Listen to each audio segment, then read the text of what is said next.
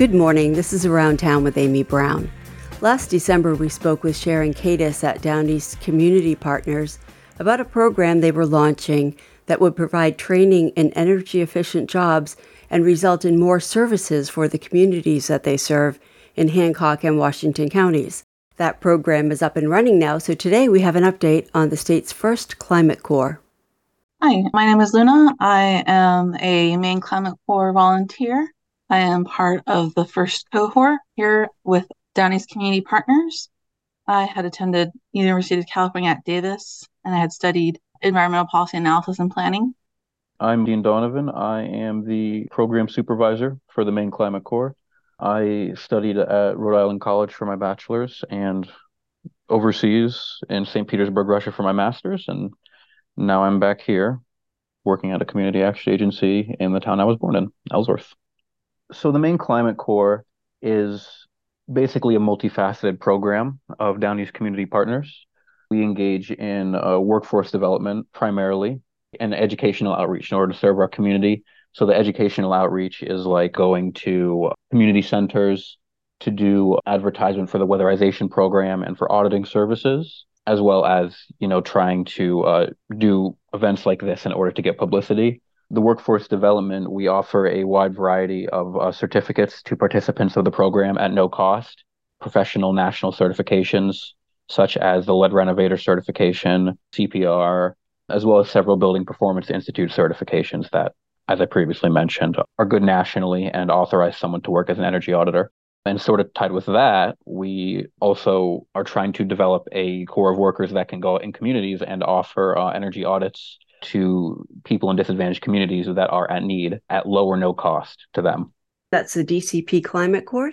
Yes, absolutely. The DCP Climate Corps and the Housing Department.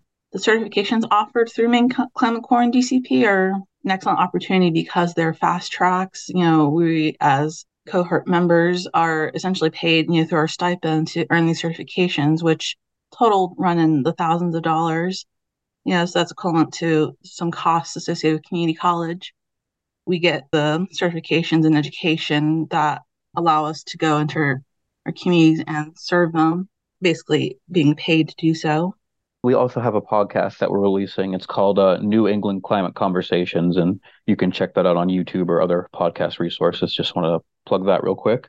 As far as Down East Community Partners, to reach us for our services, you can reach us at downeastcommunitypartners.org, typed exactly as it sounds, and our phone number is 664-2424. So give us a call. You know, we'd be happy to talk to you. So please follow us on our social medias at this present moment, it'll be through Down East Community Partners, but there we'll, we'll update on current outreach events, scheduled outreach events, projects. Like we have a, a community solar project that we're trying to get off the ground. So please follow us for those additional updates because we really want to stay engaged with the community and keep everyone connected with what we have to offer. That was Dean Donovan and Luna from Down East Community Partners Climate Corps.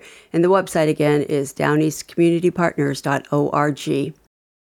Here are a couple of news briefs from this day, October 24th, 1923, in Belfast, as reported in the Bangor Daily News that day. Isaac Wilbrand, building inspector, was injured at the new Crosby School, now under construction, Monday, as it was necessary to amputate a portion of one finger. This was done at the Waldo County Hospital and he returned to his home on Tuesday.